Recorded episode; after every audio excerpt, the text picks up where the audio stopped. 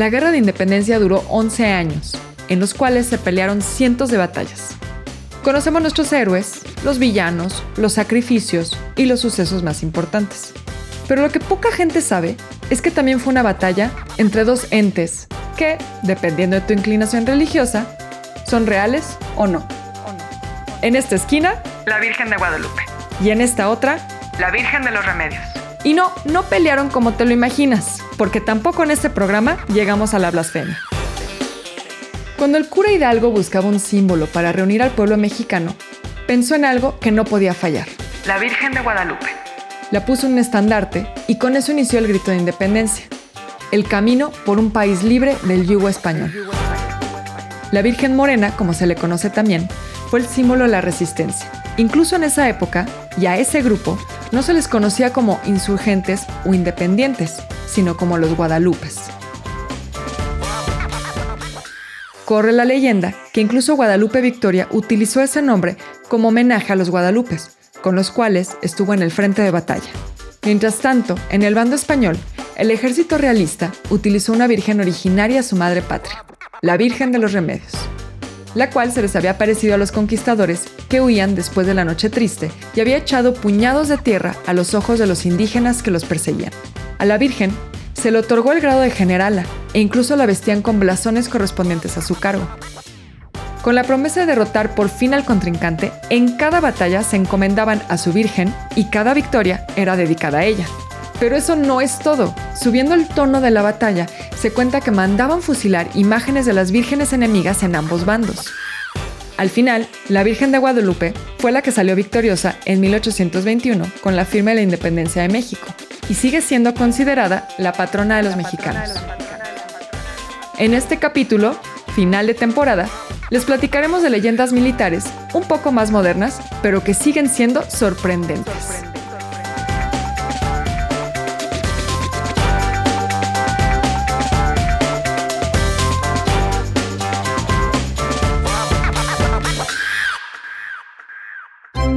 Ya sabes cómo fue la independencia. La revolución. Y hasta la época actual. Ya conoces los héroes patrios. Un billón en español, un trillón en inglés. Pero nadie te ha platicado de estas anécdotas. Mexicanos provenientes del También centro, se dice que a partir ya sea la comida china, la derrota de Porfirio Díaz, Curiosidades de un México que tiene más de una realidad. Esta no es la historia que tú conoces. Esta es otra historia.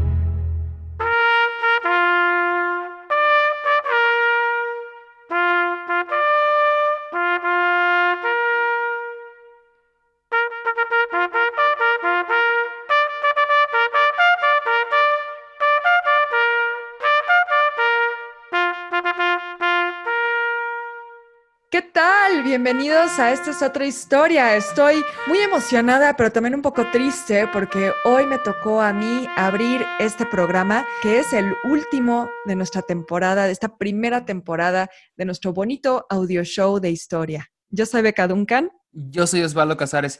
Triste, pero a la vez tranquilo, ¿sabes? Porque sé que los que están escuchando esto lo están disfrutando mucho y van a querer más y le van a decir a Audio, hey, yo sí quiero una segunda temporada. En serio, no tiene idea de la cantidad de historias que dejamos Sí, ¿eh? empaquetadas. Hay y temas pendientes. en mucho tema pendiente. Pero vámonos ahora sí con hoy. Vamos a hablar eh, de chile, de dulce, de manteca, pero básicamente el núcleo de todo son historias con cosas de militares que sucedieron en el siglo XX.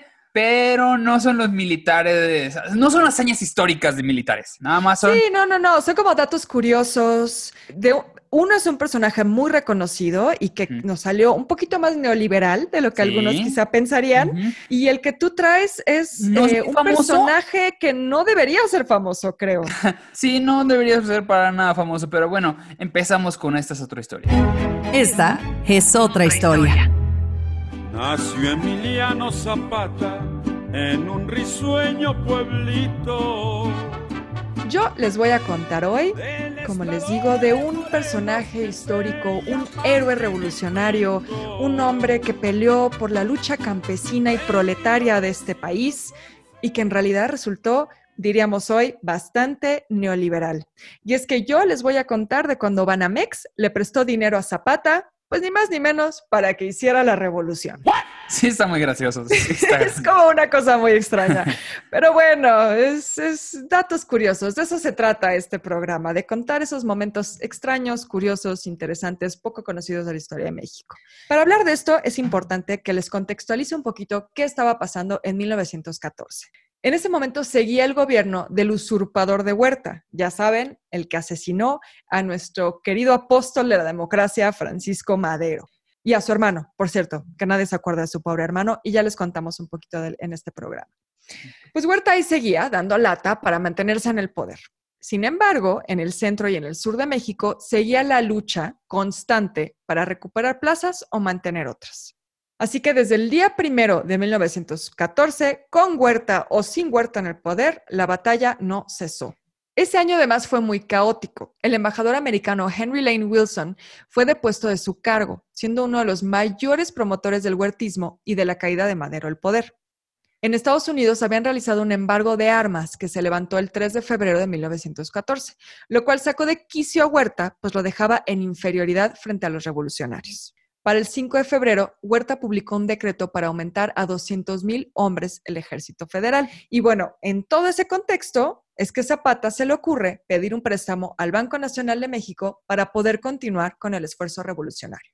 A finales de año, cuando el ejército del sur, es decir, el que estaba comandado por Emiliano Zapata, entró a la capital mexicana, pues a Zapata se le ocurrió que iba a citar al director del banco, José Simón, y al subdirector, Agustín Legorreta, para solicitarles un crédito. Zapata se encontraba en su cuartel de la Ciudad de México, en lo que era la Escuela de Tiro de San Lázaro, ahora tristemente la terminal de autobuses de Oriente, o sea, la tapo, en eso de vino, esa bonita escuela de tiro. Y bueno, en esa época también es importante decirles que existía aún una gran desconfianza en el papel billete, porque en esos años del levantamiento de Huerta hubo crisis económicas profundas, una inflación impresionante y pues como siempre en México, la famosísima devaluación de la moneda. Entonces, un billete te servía para dos cosas. Sí, básicamente. Y además los revolucionarios tenían dos problemas. Bueno, en realidad tenían un montón de problemas, pero en lo monetario eran dos y no eran nada menores. Uno, que el papel moneda de los revolucionarios competía con las emisiones de los bancos. Y dos, que gran parte de la banca había apoyado al régimen de Victoriano Huerta. Entonces, los banqueros, por supuesto, no eran para nada aliados de los revolucionarios. Además, no se podía centralizar la emisión de billetes como sucede hoy, porque existía una ley de instituciones de crédito de 1897 que lo impedía. Esto generó una lucha entre los bancos de corte porfirista y las autoridades de Hacienda que ya eran constitucionalistas. ¿Qué pasó? Que los dos directivos del Banco Nacional de México llegaron a San Lázaro en su coche, que por cierto nos demuestra lo forrados que andaban estos banqueros, porque no había muchos coches en esa época, o sea, no eran baratos y mucho menos accesibles. En el reporte que tiene el archivo histórico del banco, se menciona que el general Zapata logró un préstamo por 3 millones de pesos en papel billete. Y como les decía, en ese entonces los billetes se imprimían por cada institución bancaria, no como hoy que son impresos por un banco central. También es importante contarles quiénes eran José Simón y Agustín Legorreta, los directivos del banco, porque para nada suenan como aliados naturales de Emiliano Zapata. De José Simón hay muy poca información, pero sabemos que fue director del banco desde 1911 hasta 1920. Así que al pobre le tocó que su dirección coincidiera con los años más acalorados de la contienda revolucionaria aunque hubo un lapso por ahí que dejó la dirección en 1916 debido a problemas de salud, entonces se fue a realizar un viaje a Europa a curarse, que la verdad, pobre, en esas condiciones yo creo que a cualquiera se le hubiera subido el azúcar, caray. La figura de José Simón para entonces ya estaba algo desgastada, así que no tenía mucha fuerza política entre los banqueros, a diferencia de Agustín Legorreta. Él provenía de una de las familias de mayor tradición porfiriana, porque pues así como que la meritocracia no existía en esa época tampoco, ¿verdad? El compañero Legorreta venía de una tradición, es decir, en términos actuales, lo diríamos que era parte de la mafia del poder. Su antepasado más remoto en estas tierras mexicanas fue Jerónimo de Legorreta, un empresario vasco del siglo XVII. Para que vean nomás el nivel. el jovenazo Agustín, Con crema y nata estaban ahí. Sí, no, no, bueno, él con la élite mexicana a todo. Llegó a estudiar en una de las escuelas más exclusivas de la ciudad, el Instituto Científico de México, en el que estudiaron familias de gran renombre porfiriano, como los Aro, los Icasa, los Escandón, los Vertis y los Layú. Por ahí unos apellidos que además nos siguen sonando, ¿no? Que siguen estando presentes. Siguen por ahí. A los 21 años, Legorreta se incorporó a las filas del Banco Nacional en su cargo de vete, o para que sonara más rimbombante, como meritorio en la Secretaría de la Gerencia. Pero en realidad lo que él hacía era vete a traer este sobre, vete a entregar esta carta, vete por unos La cafés. gente ve, sí, claro. Hasta 1911, cuando llegó a ocupar el cargo de secretario del Consejo de Administración. De hecho, fue tal el poder que obtuvo Legorreta en el Banco Nacional que dejó una dinastía de banqueros por tres generaciones que finalmente se vio truncada por la nacionalización de la banca en 1982. Pero ese es definitivamente tema para otra historia. Están el señor Simón y el señor Legorreta, hombres porfirianos, miembros de la élite mexicana desde el siglo XIX, o en el caso de Legorreta, desde el siglo XVII, frente al mismísimo caudillo del sur, un campesino indígena de Morelos que trae a todo un ejército detrás. Es que yo tengo dos maneras de verlo, ¿sabes? Tengo una manera de verlo de cómo se atreven esos idiotas a darle dinero a Zapata, pero al mismo tiempo ponte a pensar de que los tienes enfrente y tiene un ejército y es como, ah, no, claro que sí, ¿cuánto quiere? No, imagínate, ¿qué estaban esperando ellos que pasara? O sea, a ellos les mandan decir, ya entró el ejército de Zapata a la ciudad y los están en San Lázaro y acaban de pedir que vayan ustedes a verlo. Seguramente estaban esperando que sacara su pistola. Por supuesto. Lo que no esperaban es que sacó un cofrecito con 100 mil pesos en oro. Ay, nomás, para el refresco. Y con eso les pidió un crédito de 3 millones de pesos. Lo más sorprendente de esto es que los zapatistas terminaron de pagar el crédito, incluso hasta los intereses, en quizá paguitos semanales, como lo entenderíamos hoy, pero finalmente fueron puntuales con los pagos hasta concluir completamente con los plazos del crédito y recuperar su cajita que había estado guardada en las bóvedas del banco. ¿Acaso no lo viste venir? Eso no lo vi venir para nada, para No, nada. lo vi obviamente te imaginarías así de tomaron el dinero, hicieron se la fueron, revolución claro. y se, se fugaron. No, Y así nació Banamex. Sí. Exacto. No, no, Zapata pagó hasta el último centavo del crédito. Obviamente también quería que le regresaran su cajita de oro, oye. Ese oro valía mucho. Entonces, bueno, pues esa es la historia de hoy, como una institución ultracapitalista apoyó de alguna manera la causa de una revolución campesina y de cierta forma socialista. Obviamente después se vendrían otros conflictos entre los bancos y los gobiernos emanados de la revolución, pero ese también es tema para otra historia. Yo estoy impresionado. O sea, lo que más me impresiona, pero para mí no es la historia de cómo Banamex le presta dinero, sino cómo le devolvieron el dinero. No lo puedo creer que le hayan devuelto el dinero. No, eso es increíble y de verdad creo que nos da como una visión de Zapata muy distinta, porque siempre se le presentó un poco casi como este salvaje, claro, pues indígena del campo. Siempre había como esta idea de que... No, pero era letrado. Sí, sí, sí, pero bueno, estaba como esta idea de que era un hombre, pues sí, salvaje, sanguinario, y al final resultó ser un hombre su palabra, y eso me encanta. Eso hace que Zapata sea una figura que me gusta aún más. Ahora lo respeto más. Al pie de tu sepulcro, mi general Zapata, en nombre de la patria, yo te ofrendo una flor. Valiente guerrillero. Esta es otra historia. Pues bueno, vamos a finalizar la temporada con esta historia que no sé por qué la dejé de último. O sea, me parece interesante mucho, pero no es tal vez el tono con el que lo me porque tiene un tono ah, amargo. Porque voy a hablarte, Sí, digamos que no es un Ah. personaje que quisiéramos recordar mucho. pero al mismo tiempo no mucha gente ubica a Juan Soldado, que voy a describirlo de la siguiente manera.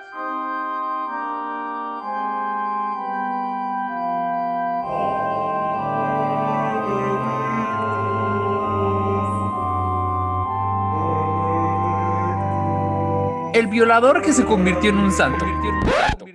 Ay, sí, no, bueno, ya se me paran los pelos de punta con esta historia. desde Pero ahí. bueno, no voy a justificarlo. Vamos a adentrarnos un poco, porque fíjate que en México existen pues variadas devociones a personajes misteriosos que por Mm. creencia de la gente han realizado milagros y los vuelven santos, aún sin el reconocimiento de la Iglesia Católica. Estamos en el caso del niño Fidencio que al principio de la temporada platicamos en Nuevo León. Malverde, ¿no?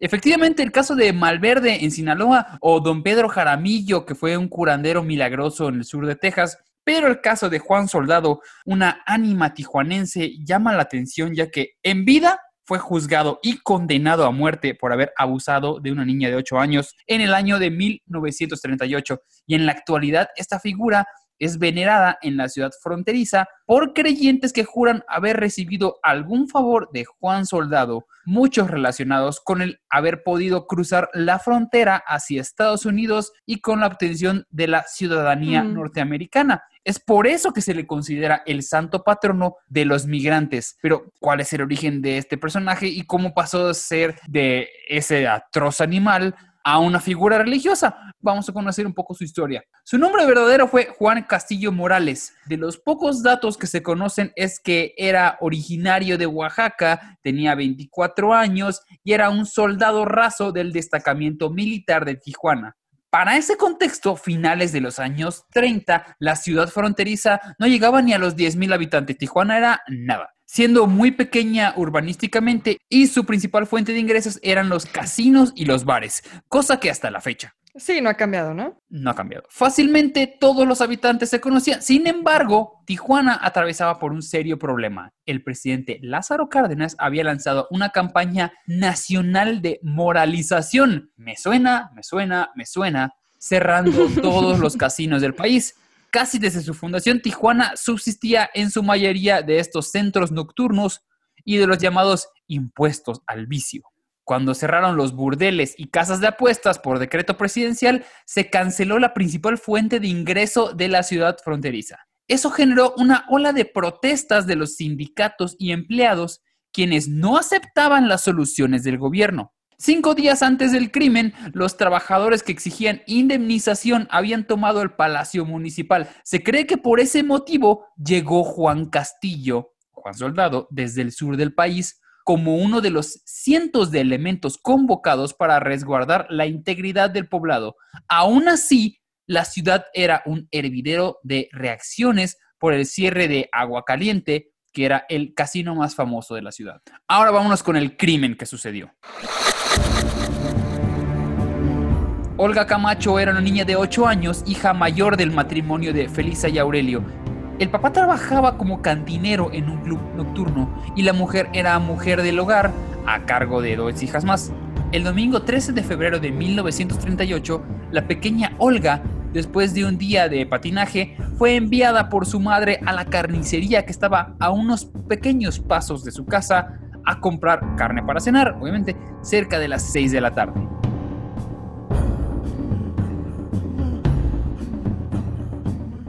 Al percatarse que su hija no volvía, Felisa envió a su otra hija para preguntar por ella al tendero de abarrotes La Corona. El carnicero afirmó que efectivamente la pequeña Olga había acudido a comprar carne, pero que hacía rato que se había ido. La madre Felisa se preocupó ya que la niña no acostumbraba a demorarse ni a visitar a otros vecinos. Pronto dio aviso a su marido e inmediatamente se corrió la voz en todo Tijuana y comenzó la búsqueda de la desaparecida.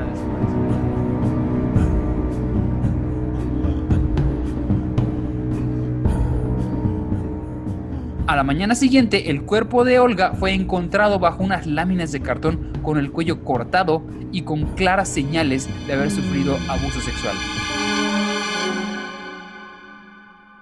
Habían varias versiones sobre cómo fue encontrado el cuerpo. Una vecina conocida como Mamie encontró el cuerpo de Olga gracias a una visión que la Virgen María le reveló el rostro de la niña y le dijo que la buscara en una construcción abandonada. Para mí, ya hay una sospechosa.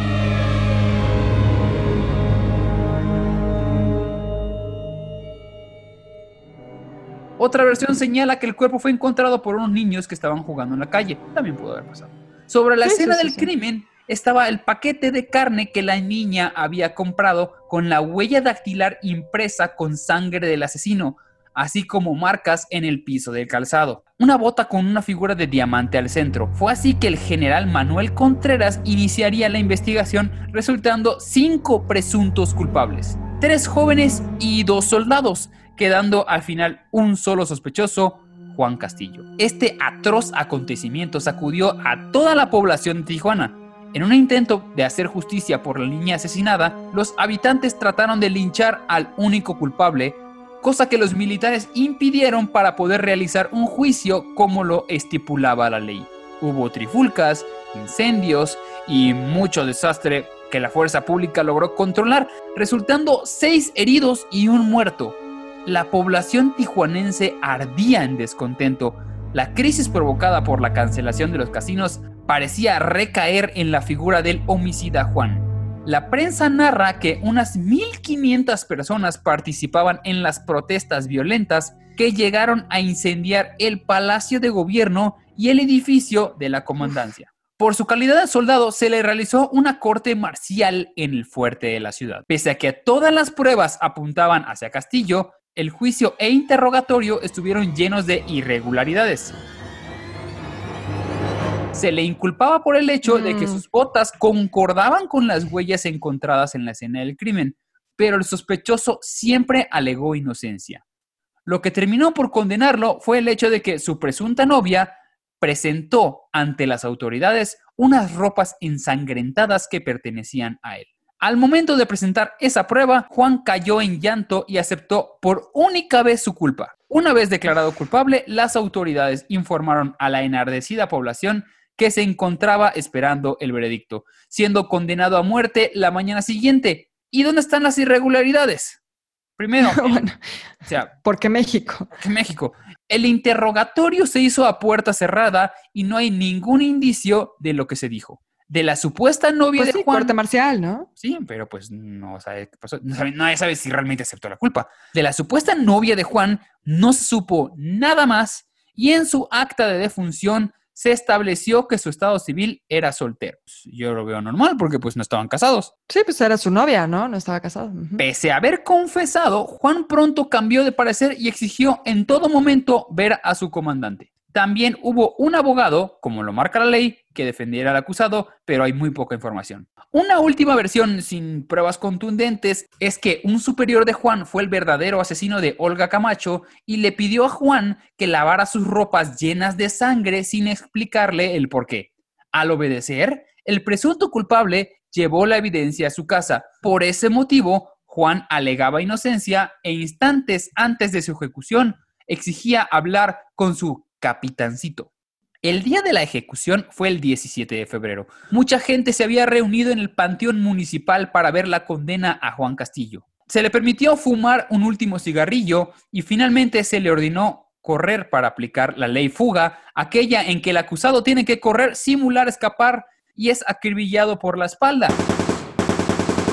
Recibió tres ráfagas de disparos, en cada uno pidió piedad y se levantaba para seguir corriendo hasta que ya no pudo más y cayó desfallecido, recibiendo el último tiro de gracia. El cuerpo de Juan fue depositado en un ataúd de madera y enterrado en una fosa cercana. Pero ¿qué tiene que ver este violador con un culto? Sí, ¿cómo, ¿cómo se vuelve santo? No entiendo eso.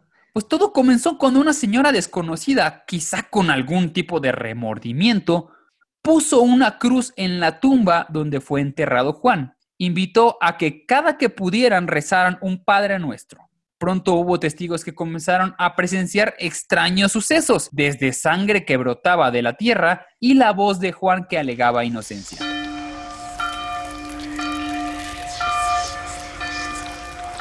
La gente supersticiosa comenzó a arrojar piedras a la sepultura con el fin de ahuyentar los malos espíritus y a pedir por la desdichada alma de Juan, que decían se escuchaba cada que alguien se arrodillaba frente a la tumba.